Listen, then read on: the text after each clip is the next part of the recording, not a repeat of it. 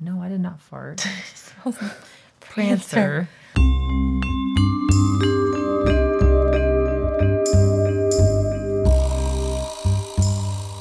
Welcome to Art Gab. This is Ashley. Hi, Ashley. This is Kendra. Hello. Any um any fun plans coming up? Um, Uh, I'm, I have some artwork in the um, Lake Oswego Arts Festival.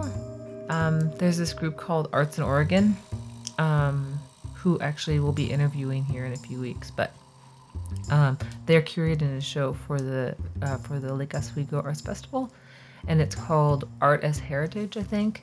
And Ashley, or you're Ashley, um, mom, hi, Um, mom, Oliver, and I are all in it. So we all have artwork. Cute.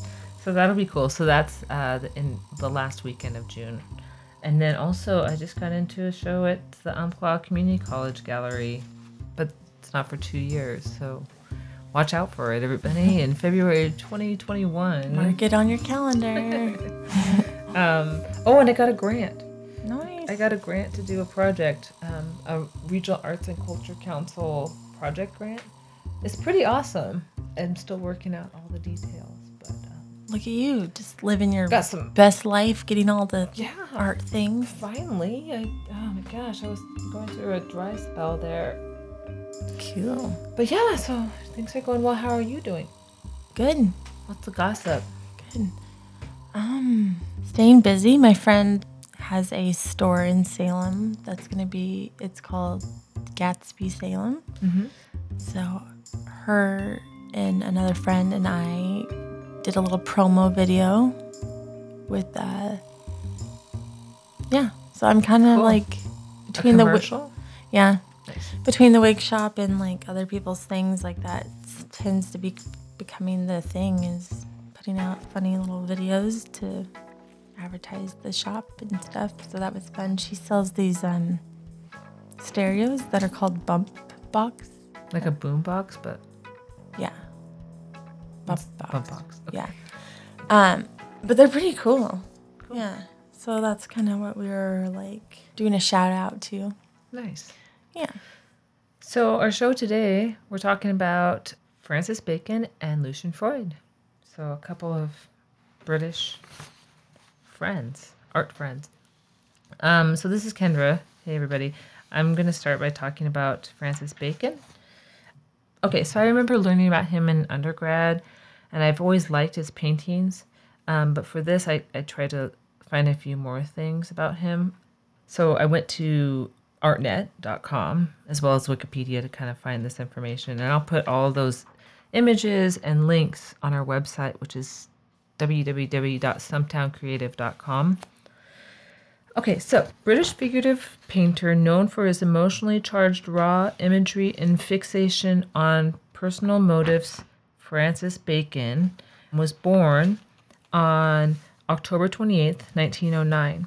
Best known for his depictions of popes, crucifixions, and portraits of close friends, his abstracted figures are typically isolated in geometric cages, which give them vague 3D depth, set against flat, nondescript backgrounds. Bacon said that he saw images in series, and his work, which numbers around 590 paintings along with many others that he destroyed, typically focuses on a single subject for sustained periods, often in triptych or diptych formats. His output can be broadly described as sequences or variations on a single motif, including the 1930s Picasso influenced biomorphs and furies, the 1940s male heads isolated in rooms or geometric structures, the 1950s screaming popes, the mid to late 1950s animals and lone figures, the early 1960s crucifixions, the mid late 60s portraits of friends, the 1970s self portraits, and finally the cooler, more technical 1980s paintings. Bacon took up painting in his 20s, having drifted in the 1920s and early 30s as an interior decorator, bon vivant, and gambler. So his dad bred racehorses, and his mother was an heiress to steel business and coal mine. So he spent his childhood kind of between London and County Kildare in Ireland. Um, he was also he was born in um, Dublin. His um, mother was Australian, so he was kind of like kind of wealthy and kind of traveled a lot as a kid. He spent his teens in London. He kind of moved away. He was homosexual, and his father kind of disapproved, and so he kind of didn't necessarily kick him out. But but Francis Bacon, you know, like like anyone in their teens or early twenties, was looking to find himself. So he moved to London to do that. Mm-hmm. From what I read, I think he um, he was kind of broke, living on his own. He had a small um, bit of money saved away, but his parents gave him. But he was also took out an ad in the newspaper as a what was it called male escort. So he kind of lived off of that for a while. He moved to Berlin. He lived there for a short period of time, and that's where he saw um, Fritz Lang's Metropolis, as well as Sergei Eisenstein's Battleship Potomac, as well as um, Nicolas Poussin's painting Massacre of the Innocents in which um, all of these things helped inspire his paintings. So, so the paint, the movies were kind of dark film noir. They all like got him into the studio for the first time. He said that his artistic career was delayed because he spent too long looking for subject matter that could sustain his interest. His breakthrough came um, with a 1944 triptych, Three Studies for Figures of the Base of the Crucifixion, which sealed his reputation as a uniquely bleak chronicler of the human condition which those that painting is going to be on our website. This is at the Tate Britain, mm. and that last night that uh, we were in London, so so we okay so everybody we went on a big family trip to London and Ireland. There were like eight of us. It was crazy.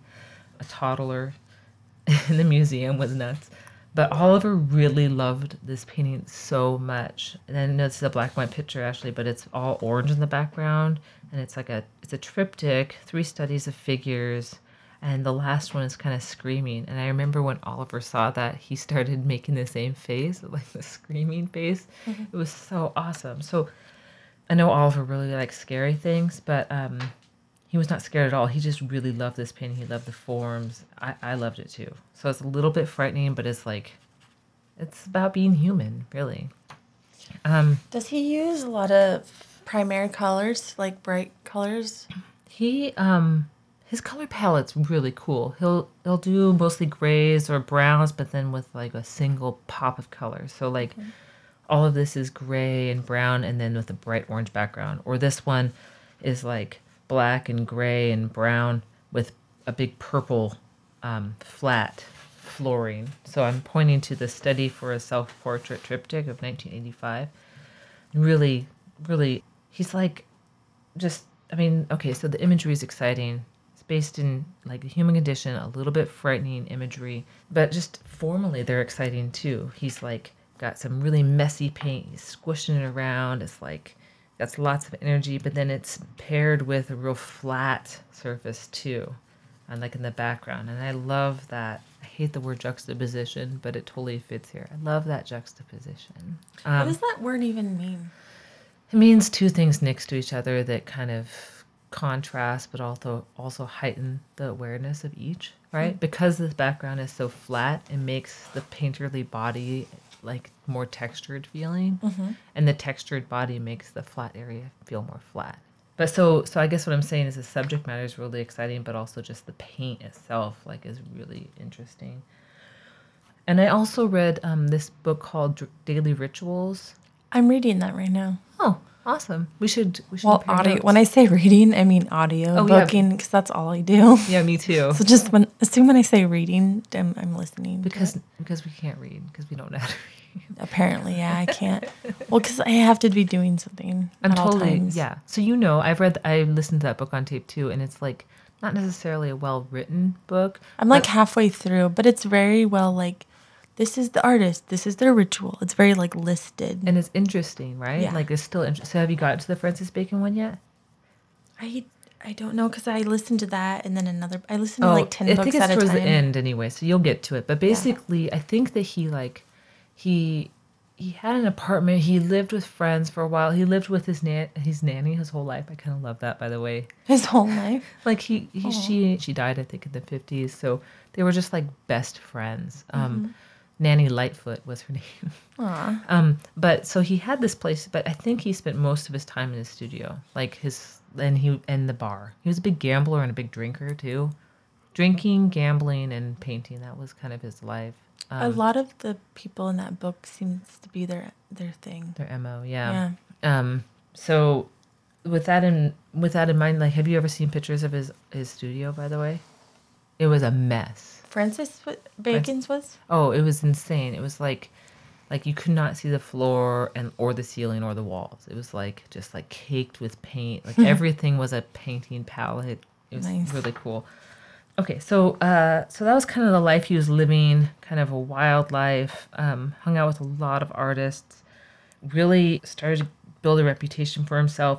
1963, um, he met George Dyer at a pub. Up until that point, Francis Bacon dated a lot of older men, and George Dyer was a younger man, younger lover, and he was a subject of many of his paintings. And um, from from what I've read, those paintings they had the energy and quality of his other paintings a little bit like uh, film noir, but then they were also really tender and sweet.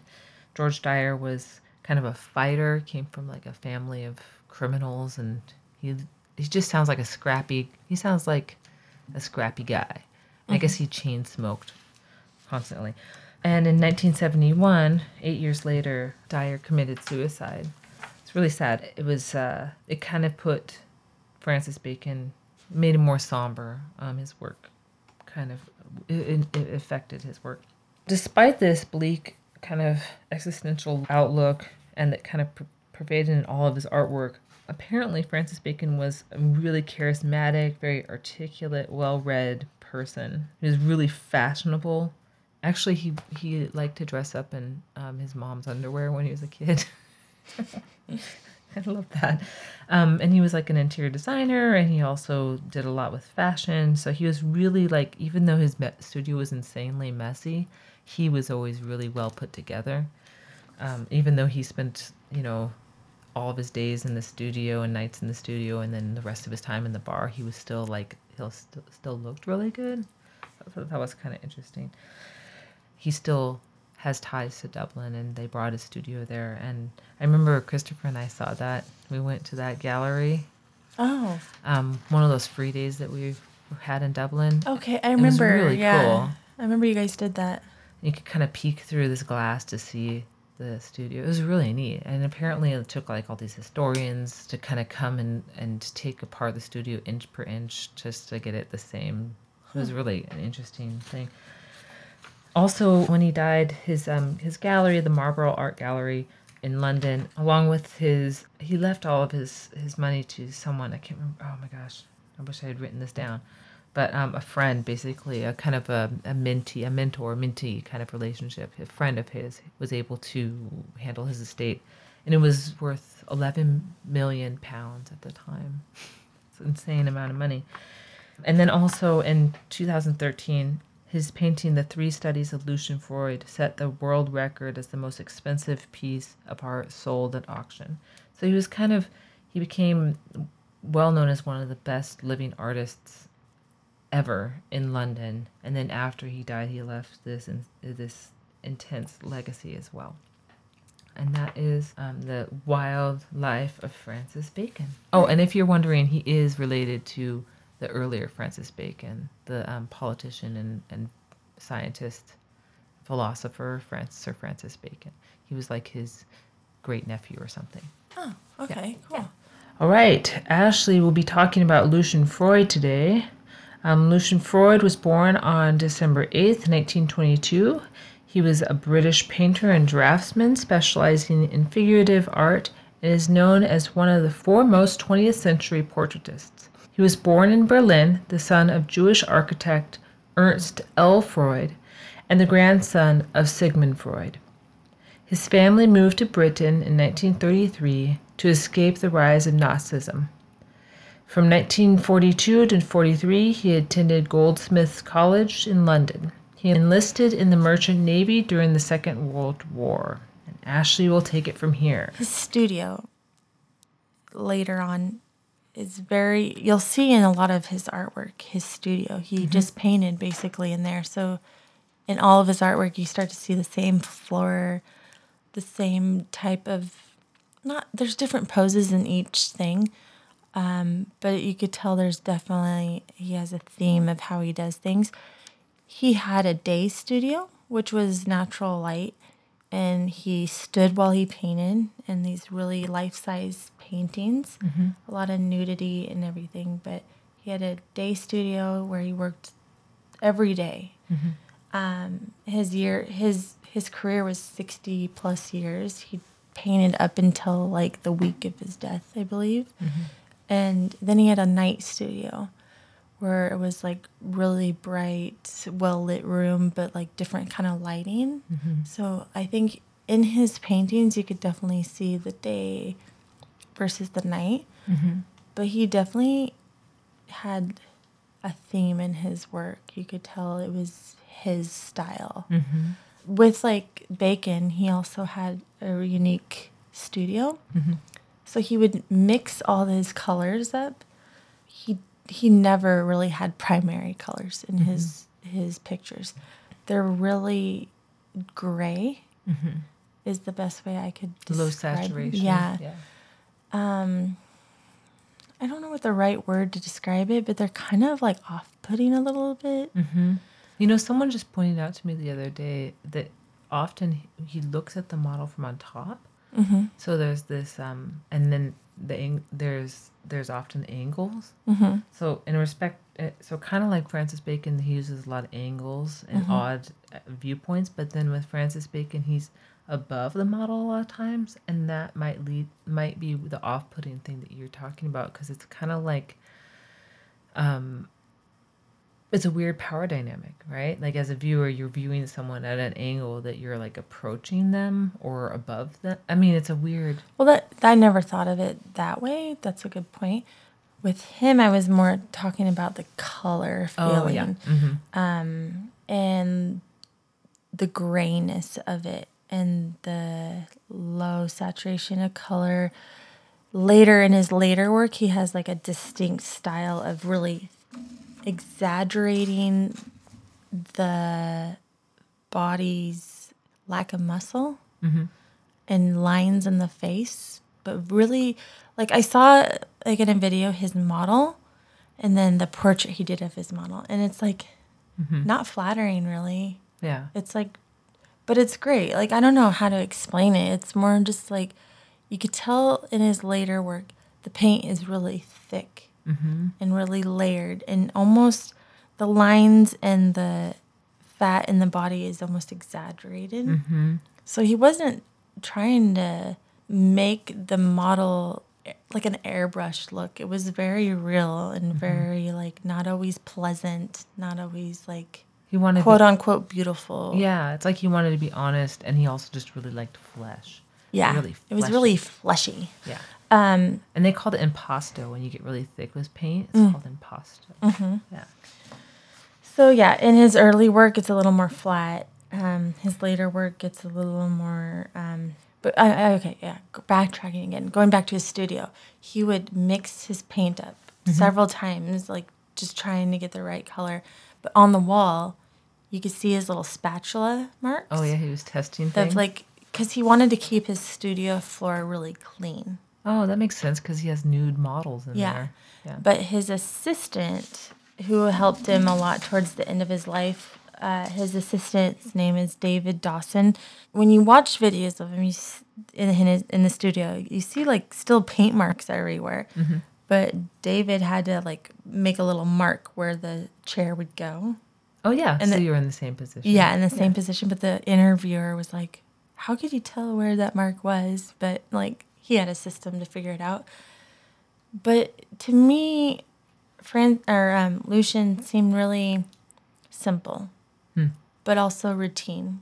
From like the video I saw, I was like, he definitely had a way of doing things, and he did it the same way all the time. He had it was kind of cool. These like lightweight rags he would wear as an apron to like wipe paint off and like um, clean his brush, but he had those piled up in a corner. But in some of his paintings, the nude model would be laying across those rags. So like he he you could just tell when you start to look at his artwork that oh, this was done. This you could see his studio because Mhm. all his stuff was done there. He would often clean his brush after each stroke when painting flesh so that the color remained constantly variable. Hmm. But yeah, his that's a good way to describe it though. His work is very fleshy. Like a lot Mhm. lots of it, lots of focused on that color, really. Yeah. I like that you're mentioning the studio because a lot of artists like do that and I love that too where they allow the viewer to not only get into the subject that they're painting but also see a little bit behind the curtain, right? They get to see a little bit of their own process. I mean, I think Picasso did that really well and and Francis Bacon did that too. Like there are little hints to the studio space behind him, or the self portraits he did seemed to be honest in a way that was he was letting the viewer in. And actually, that Francis Bacon and he, I, I meant to mention this earlier, but Picasso was like he was a huge fan of Picasso. Like he definitely like um, looked up to Picasso, and it sounds to me like Lucian Freud kind of looked up to Francis Bacon a little, a little bit too. Yeah, I didn't really read much about their relationship. I know they knew each other, but um, They were really close friends until the seventies, and then something happened, and no, and neither of them wanted to mention what happened. so he did a lot of life size. Mhm. I mentioned earlier he had a day studio with Mhm. light, and then he had a night studio. But he worked all day basically, just Mhm. painting all the time up until his death. Um, he he had a lot of use of animals in his composition. Uh, you see like a white dog in this one painting here of his wife Kitty.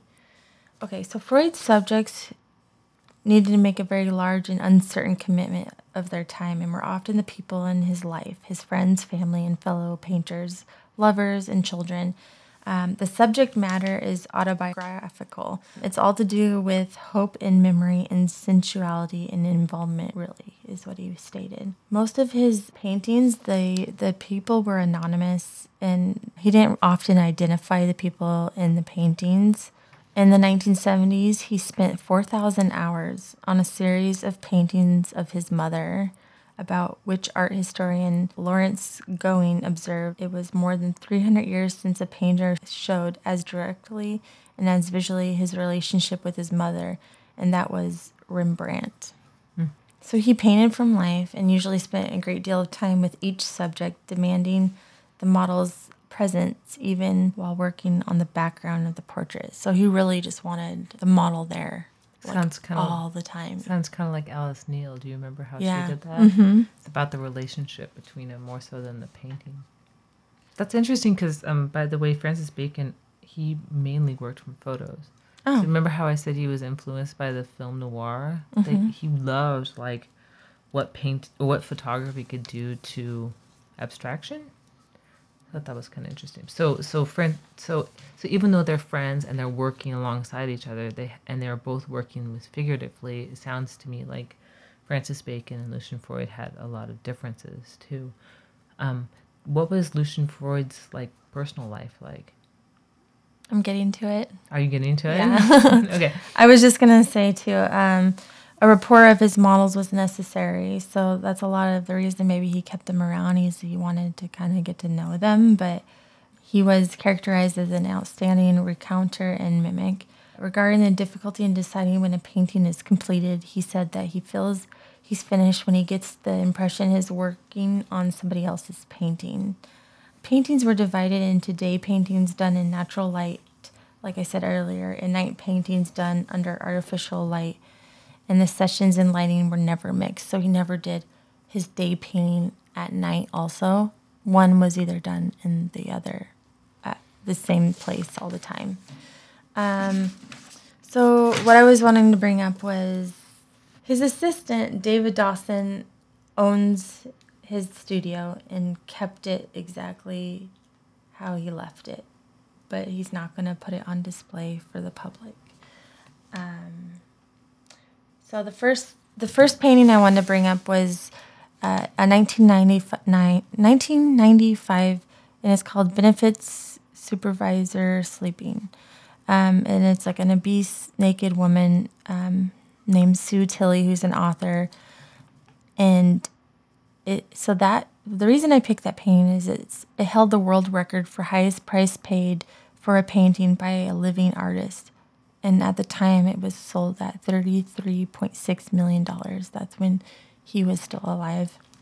The same subject called uh, benefits supervisor resting. So instead of sleeping, resting is a different piece, but the same model.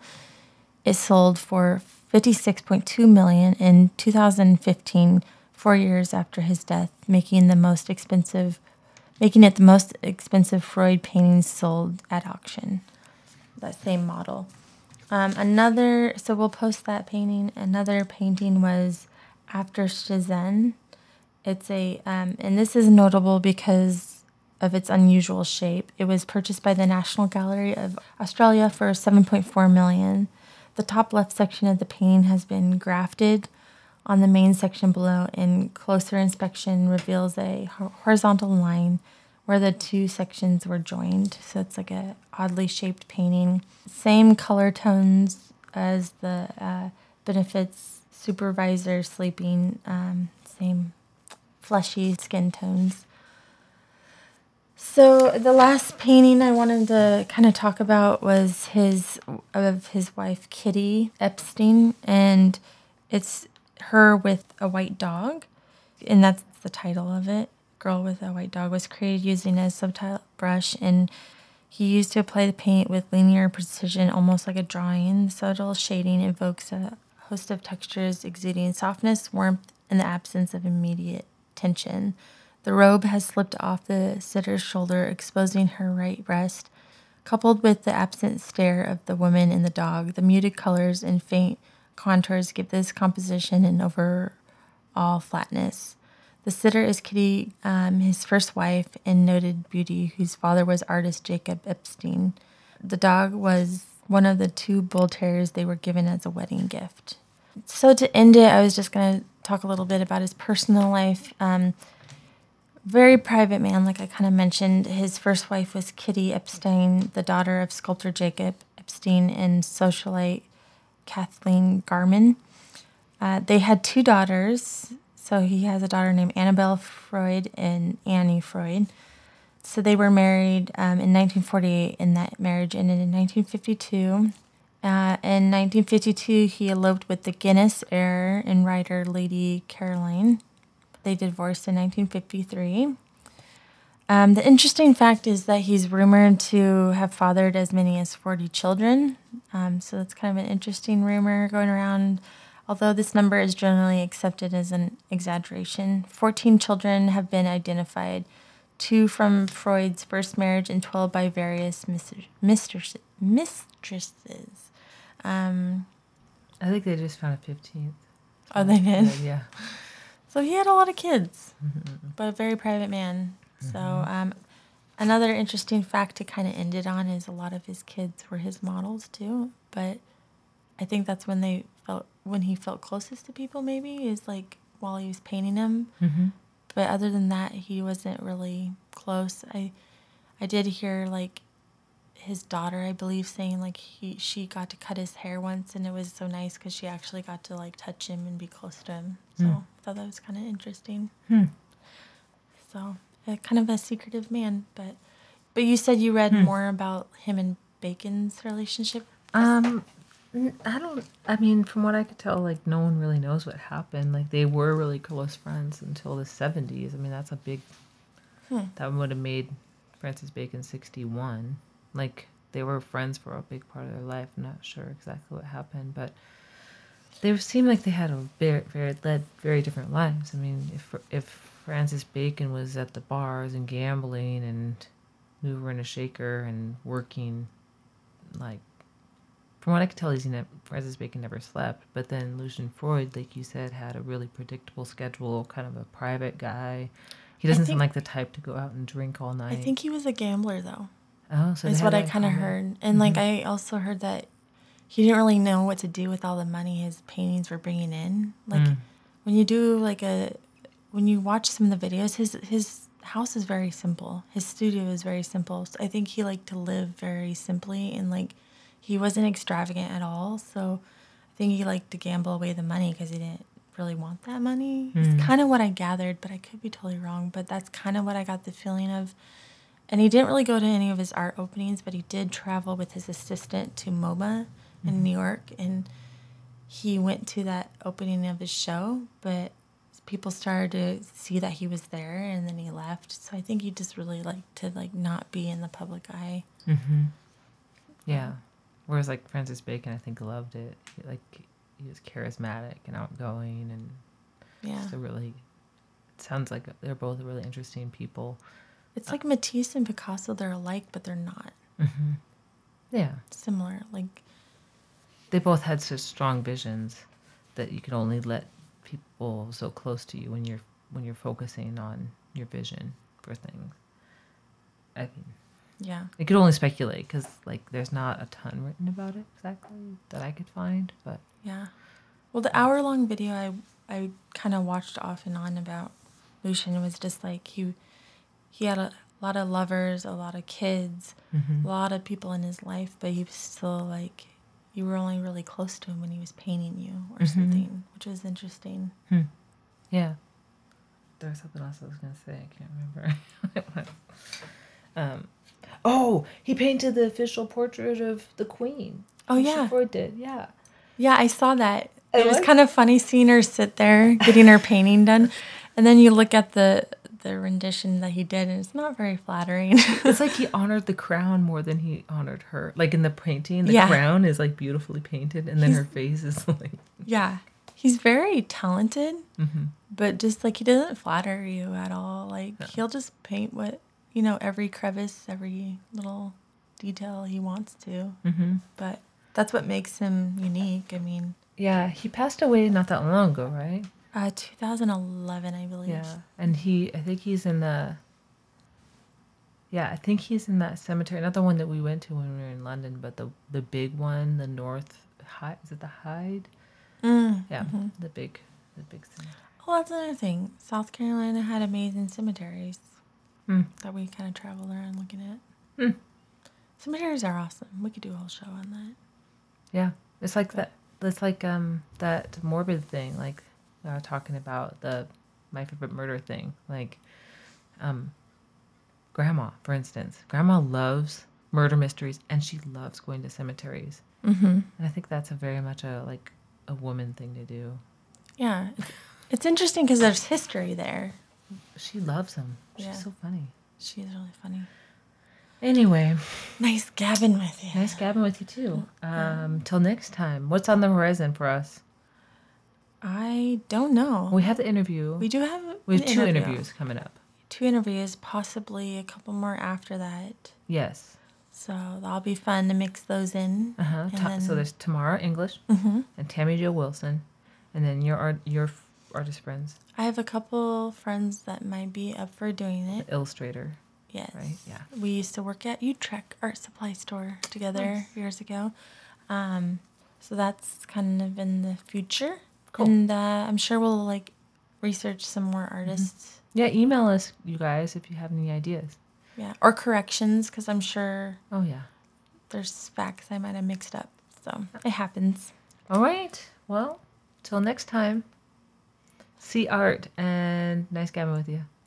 Get on with it.